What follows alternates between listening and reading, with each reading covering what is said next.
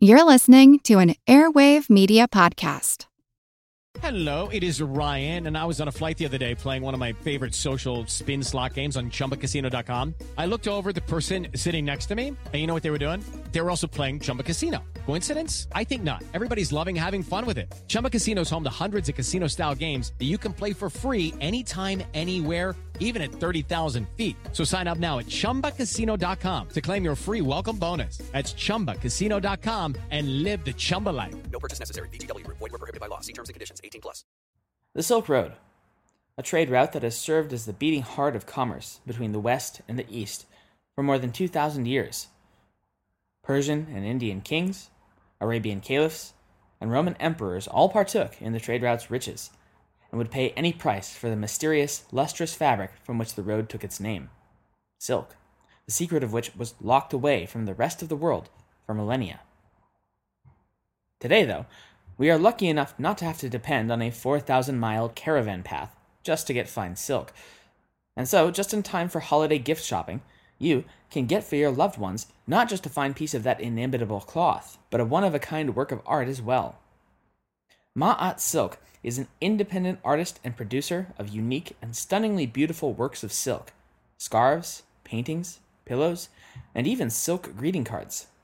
And for a limited time only, the history of China has an exclusive arrangement with Ma'at Silk between now and the end of 2014. When you purchase any of their amazing and absolutely one of a kind scarves, you will help our podcast keep on delivering Chinese history to you week after week. Scarves range in size from 23 by 23 centimeters to 45 by 45, 90 by 90, and all the way up to a 180 by 45 centimeters. Each is hand painted by the artist in Andalusia, Spain.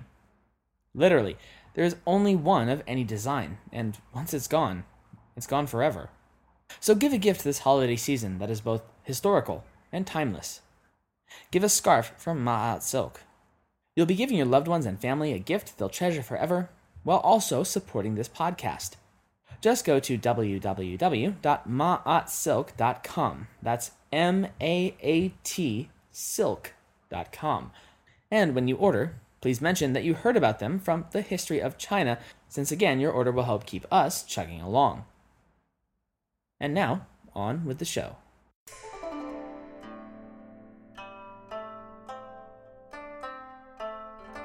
Hello, and welcome to the history of China.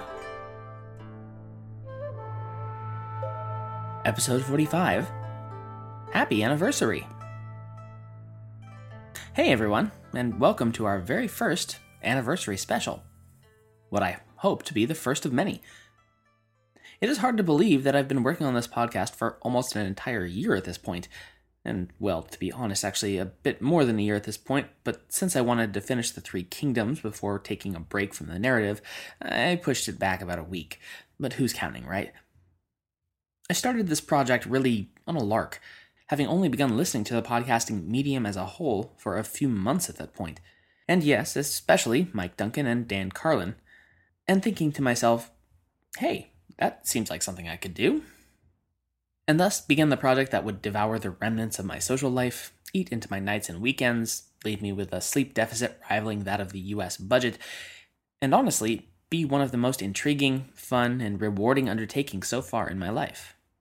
Here is to many more nights and weekends poring over ancient texts. So let's get right into what you all are here for.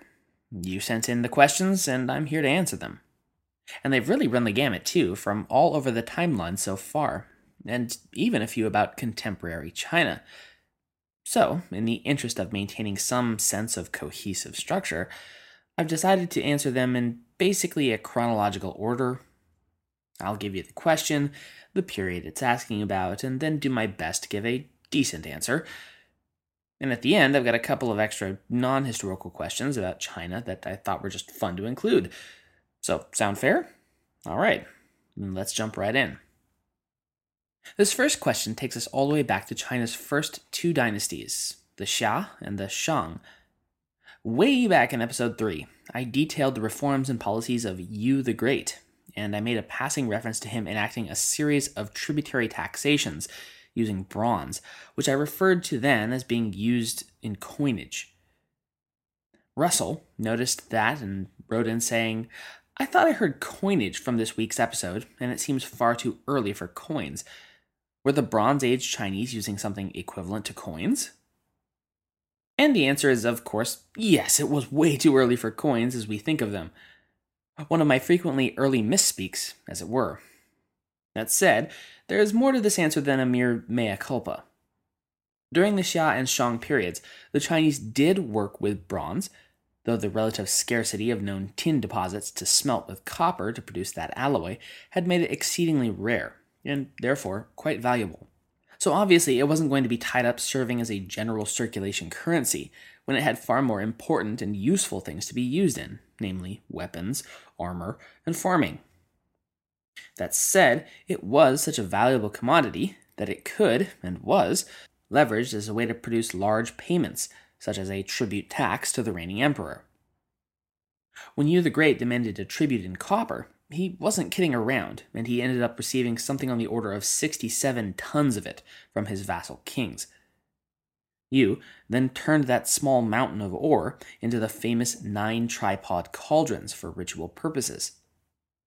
Once more and more copper and tin deposits became known and mined, we would eventually see the coin come into more general use, but it absolutely was the $100,000 federal banknote of its day. So, what did the common people use in their day to day trades if not metal coins?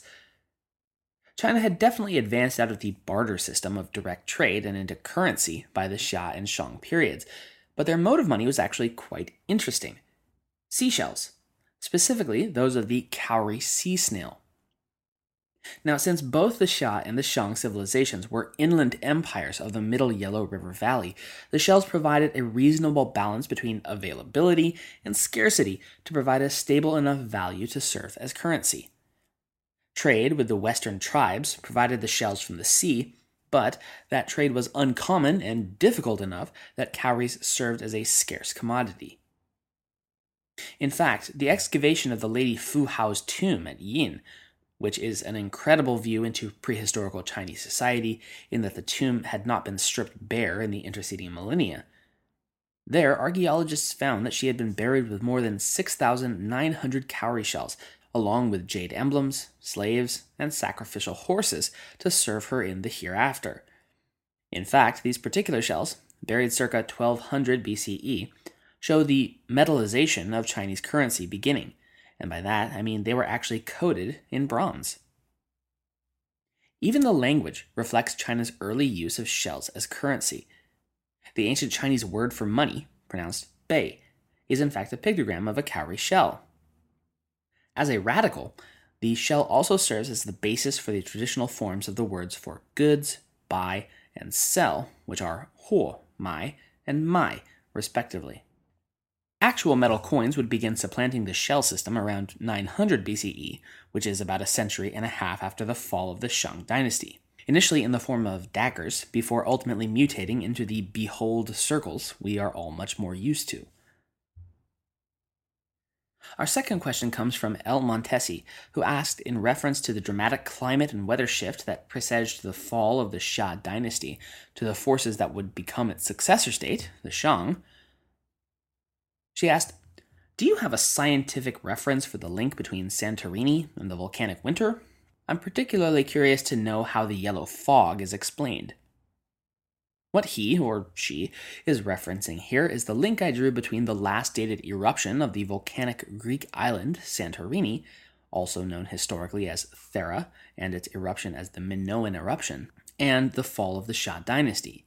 Its explosion some 3,600 years ago completely wiped out the highly advanced Minoan civilization on the island of Crete through a tremendous tsunami, and is thought to be the source of the legend of Atlantis, as well as what allowed the civilizations on the Greek mainland to assume supremacy over the region.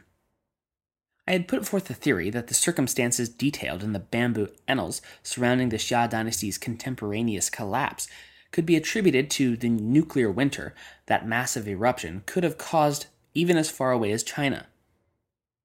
The bamboo annals speak of yellow fog, a dim sun, and then three suns, frost in July, famine, and the withering of all five cereals. So, all we can say for absolutely certain is that the Minoan eruption occurred at roughly the same period as the supposed overthrow of the Xia. And it ought to be mentioned that the traditional tale of the Shang overthrowing the floundering Xia is questionable at best, and that archaeological evidence so far suggests that both civilizations could very well have existed contemporaneously. Nevertheless, prevalent wind patterns would have blown the ash cloud east from Santorini towards Asia, and perhaps reaching as far as China. The fact that the story involving the Xia civilization's collapse detail not only bizarre weather patterns, but these specific weather patterns is suggestive, or it's at least tempting to link the two events. The Bamboo Annals, after all, seems to be describing a set of climate shifts very similar to what a volcanic ash cloud mucking up the seasons would do. But that's about as close as we're going to get to a real answer. Conjecture. Solid evidence that a Greek volcano overthrew a Chinese dynasty is still forthcoming and probably is not going to be. Besides, the story of the Xia is, for all intents and purposes, not actually historical. It's a story written thousands of years after the fact, based on the scant ruins of a pre literate civilization. And so I'm inclined to think that its authors threw in at least a few literary flourishes in there for effect, such as an ever mysterious yellow fog.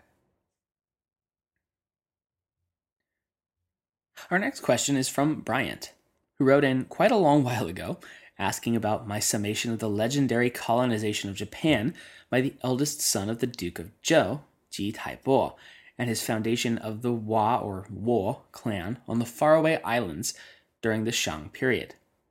Bryant wrote, quote, the idea that it was not only for sure colonized by people from mainland China, but also by a specific individual, is a new one to me. I also wonder at the use of the term colonize. At least, the relationship between Japan and China at this point in history doesn't resemble the more familiar ideas of the later European colonies. Now, at the time, the best I could do was to say, in effect, eh, hey, these are just the stories from the Chinese legendary histories, and the whole question of where the Japanese came from actually remains up in the air. I certainly don't claim to know the truth of the matter. But the question stuck with me, no doubt in large part because my answer was just so unsatisfying. So, when I happened upon some additional information that more solidly placed the peoples of Japan on a genetic level, it was indeed interesting. In 2005, a study of East Asian genetic sequences was conducted by Japanese researchers, and the results were very intriguing. The results came in for participants in China, Korea, and Japan, and were as follows. For China, DNA sequence results came back as 60.6% uniquely Chinese, 1.5% Japanese, 10.6 Korean, 1.5% Ainu, 10.6% Okinawan, and 15.2% unidentified. For Korea, 40.6% was uniquely Korean, 21.9% Chinese, 1.6% Ainu, 17.4% Okinawan, and 18.5% unidentified. And for Japan, only 4.8% of their genetic sequence was identified as uniquely Japanese, 24.2% Korean, 25.8% Chinese, 8.1% Ainu, 16.1% Okinawan, and 21% unidentified. So the results for China and Korea are for me nothing terribly special. China is and has been for millennia a multi ethnic regional empire, incorporating many different peoples, and as such, its relatively homogeneous 60% uniquely Chinese, I have to assume reflects the fact that the supposedly barbarian tribes surrounding the Yellow River Valley civilization were just that neighbors wearing slightly different clothes, but with very closely related genetic ties. As such, when the Han people sinicized them, there wasn't much genetically to differentiate them in the first place. Likewise, the Korean results reflect its status as a genetically and culturally distinct nation, but with significant influence and encroachment by its southern neighbor, sometimes willingly, sometimes forcibly. This, as well as significant contact with the outlying island kingdoms of the East China Sea. It's Japan's results, then, that have raised more than a few eyebrows, in that there seems to be almost no distinctly Japanese sequence within the population. a solid two thirds of the Japanese genetic sequence apparently originates not in Japan at all, but instead indicates a series of colonization waves by Koreans and Chinese, likely over long periods of time, and certainly not attributable to an individual and legendary Chinese noble. Hello, it is Ryan, and we could all use an extra bright spot in our day, couldn't we? Just to make up for things like sitting in traffic, doing the dishes, counting your steps, you know, all the mundane stuff. That is why I'm such a big fan of Chumba Casino. Chumba Casino has all your favorite social casino style games that you can play for free anytime, anywhere with daily bonuses. That should brighten your day a little. Actually, a lot. So sign up now at chumbacasino.com. That's chumbacasino.com. No purchase necessary. VGW Group. Void were prohibited by law. See terms and conditions. 18 plus. One final wrinkle I'd like to add to this question of Sino Japanese relations during the period we've just concluded, the Three Kingdoms. In 2005, Wang Zhenping of the University of Hawaii wrote in his Ambassadors from the Island of Immortals China Japan Relations in the Han through Tang Dynasties quote, When chieftains of various Wo tribes contacted authorities in Lelang, a Chinese commandery established in northern Korea in 108 BC by the Western Han court. They sought to benefit themselves by initiating contact. In AD 57, the first Wo ambassador arrived at the capital of the Eastern Han court. The second came in 107. Wo diplomats, however, never called on China on a regular basis. This irregularity clearly indicated that, in its diplomacy with China, Japan set its own agenda and acted on self interest to satisfy its own needs. No Wo ambassador, for example, came to China during the second century. This interval continued well past the third century. Then, within merely nine years, the female Wo ruler, Himiko, sent four ambassadors to the Cao Wei court in 238, 243, 245, and 247, respectively. After the death of Himiko, diplomatic contacts with China slowed. Io, the female successor to Himiko, contacted the Wei court only once. Next, we jump way ahead, almost catching up to where we last left off. Yuan wrote in to ask two questions. The first of which was about the period of the Red Eyebrow Rebellion surrounding Wang Mang's usurpation of the Han Dynasty.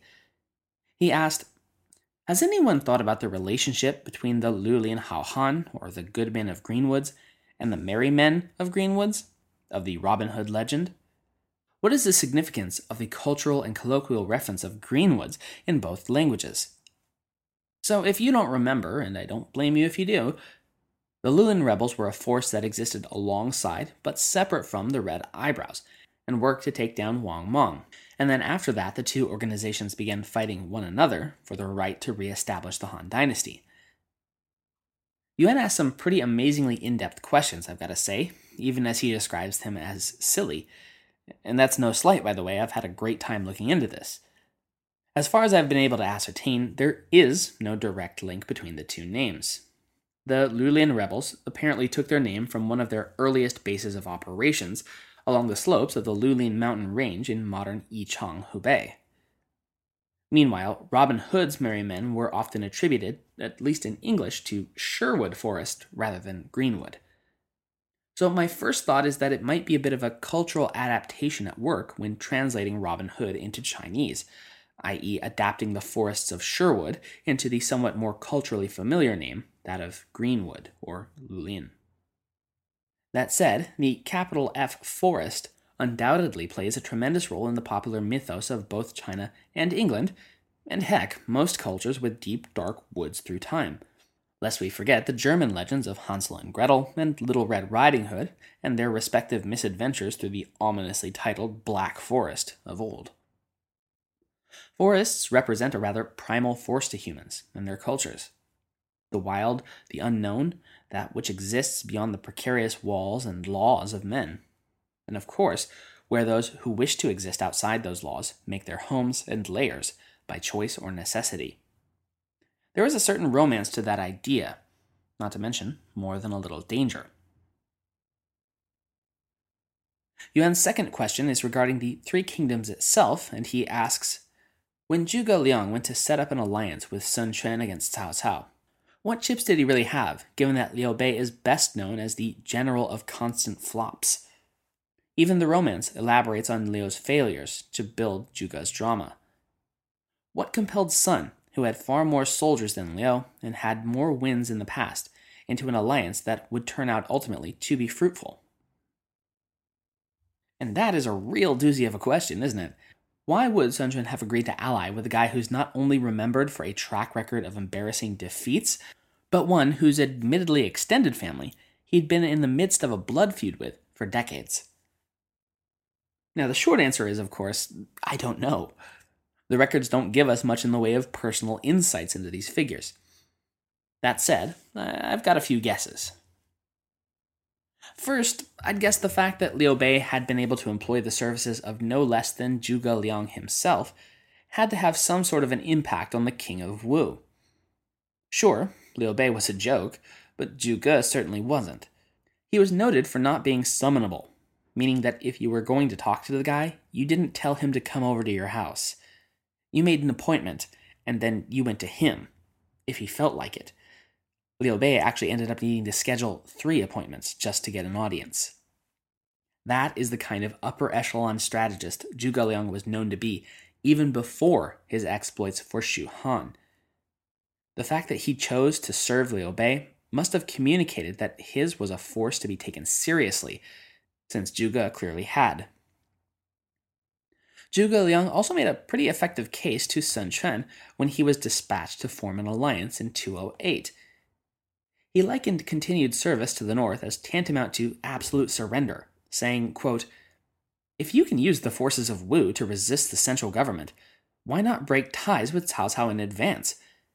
If you cannot oppose, why not demobilize the troops, discard your armor, and surrender to the North? In essence, what are you, chicken? and nobody, nobody calls Sun Quan chicken. Mostly, though, I understood the alliance as being one of necessity, an enemy of my enemy is my friend kind of situation. It was clear that neither Shu nor Wu had the manpower to resist Wei on its own. Cao was and long had been the clear main threat to the continued political survival of both Shu and Wu, and so it behooved them both to put whatever differences they clearly had aside when sheer survival was on the line. This being an alliance of necessity rather than actual desire was, I think, evidenced by the fact that it didn't even survive the Battle of Red Cliffs, with the two forces breaking down into their old factional infighting as soon as it became clear that they had gained the upper hand.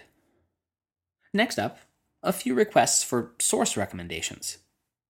Garrett wrote in asking in listening to the podcast, Do Dou Yifang jumped out as a particularly interesting and admirable figure. Can you recommend any modern scholars who might have researched her specifically, or the rule of Wen and Jing more generally? And indeed, I do.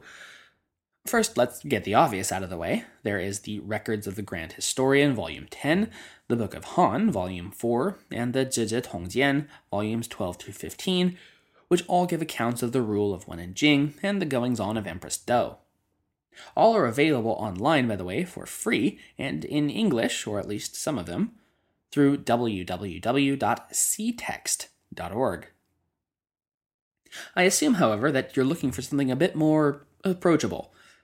Well, for that, I'd suggest the Biographical Dictionary of Chinese Dictionary, Antiquity through Sui, 1600 BCE through 618 CE, by Lily Xiaohong Li and Adi Stefanowska, and also Notable Women of China by Barbara Bennett Peterson. On that same vein, another listener, who asked to remain anonymous, asked a similar question. Can you provide a list of resources that you used to gather info for your podcast? Your podcast is great, but I might want to dig even deeper than your podcast would allow. To which I'm more than happy to assist. In addition to the sources I already said, I have a few more that I definitely recommend. In terms of the Three Kingdoms specifically, Australian historian, sinologist, and professor emeritus at the Australian National University, Ralph de Crespigny, is a must. Though he's now retired, he has continued to put out amazingly insightful analyses of Chinese history, and one of his more recent works is titled Imperial Warlord, a biography of Cao Cao, 155 to 220 AD. Another excellent source is Professor de Crespigny's own mentor, Hans Bielenstein, who is a specialist in the Han Dynasty and Professor Emeritus of Columbia University. And of course, how could I conclude the recommendation section without once again mentioning The Romance of the Three Kingdoms? If you're unfamiliar with it, consider it as the Chinese King Arthur tale, complete with dragons, magic, massive battles, heroes and villains, and the unification of a terribly important kingdom. Seriously, you should read it, or see it. It's a stage play, too. Heck, it's a major motion picture. It's a great story, and is available in English online. Although, just having looked through the audible.com database, apparently it's not yet as an audiobook. Maybe that will be my calling after I finish this podcast, however many years from now that may be. I'm going to finish out with a, well, a fun question that doesn't specifically relate to Chinese history, but more to contemporary Chinese culture. Ed asked, Are there crossword puzzles in China, like you'd find in English newspapers? Now, I'd initially replied that, well, I'd never heard of anything like that, and it sounded rather unlikely to me. But hey, it turns out you'd learn something new every day. In fact, yes, there are crossword puzzles in China. Specifically, they're called Xiaochuang, and they've been a regular feature in the newspaper Southern Weekly since the late 1990s. In fact, if you're so inclined and use an Android phone, you can download the app and play for yourself at infzm.com. So, that's a relatively recent addition to the rich and ancient Chinese tradition of word games. But given the density and complexity of the written language, it's not surprising that they've mostly been centered around the far more homophonic, and therefore easy to play with, spoken language, and mostly centered around the concept of chengyu, or four character couplets, or idioms. One such example of a couplet word game is one person says a couplet idiom, such as qi hu nan xia, meaning between a rock and a hard place. Then the next person takes the final syllable of the phrase, in this case xia, and thinks of a new couplet, such as xia li ba ren, meaning like a redneck. Then the next person makes a new phrase based on the final syllable of the previous one, and so on and so forth. And in the past year or so, Chinese TV has also put out a game show that showcases the Chinese love of wordplay called Chengyu Charades. It's like a Chinese game of taboo where there are teams of two, one partner is given an idiomatic couplet and then has a limited amount of time to make the other partner guess the phrase. They're able to speak, but may not use any of the words in the couplet. A precursor to this show was the Chinese character dictation competition, which was sort of like a spelling bee for Hanzi. Contestants were told a very difficult word and then were tasked with correctly writing the character for the word, which could frequently be more than 20 brushstrokes. Finally, my personal favorite Chinese wordplay is one of the earliest I ever learned. It's a very simple phrase 4 is 4, 10 is 10, 14 is 14, 44 is 44. Or in Chinese, 四是四，十是十，十四是十四，四是是四十，四是是是四十四。 See? Simple. I'd like to thank all of you who wrote in and asked questions for me to answer. And moreover, all of you listening and who have been back week after week for a year now. You guys are absolutely what keeps me going and sacrificing sleep and socialization for the sake of Chinese history. And I'd have it no other way. You guys are awesome, and with your ears and continued support, we are going strong after 47 episodes, and with things only looking up from here. Fellow Sinophiles, you are absolutely the best. Here's looking forward to year two and all the years after that. And for that, thank you all very much. Next time, we launch into the state that has emerged victorious from the trauma of the Three Kingdoms the Jin dynasty under its emperor, Wu. But though he had managed to seize power from the Cao clan and reunify the Chinese Empire, the Jin dynasty's celebration will prove, well, let's call it troubled. As always, thank you for listening.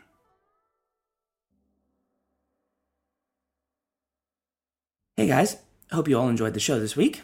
If so, please consider helping us climb the charts by giving us a review on the iTunes Store, which remains by far the cheapest, easiest way to get new people interested in Chinese history and this podcast.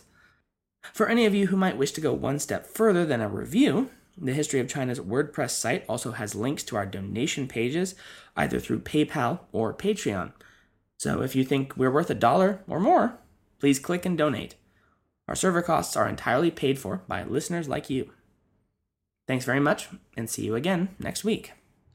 Step into the world of power, loyalty, and luck. I'm gonna make him an offer he can't refuse. With family, cannolis, and spins mean everything. Now, you wanna get mixed up in the family business. Introducing The Godfather at ChumbaCasino.com. Test your luck in the shadowy world of The Godfather slot. Someday, I will call upon you to do a service for me. Play The Godfather now at ChumbaCasino.com. Welcome to the family. No purchase necessary. VGW Group. Void where prohibited by law. 18 plus. Terms and conditions apply.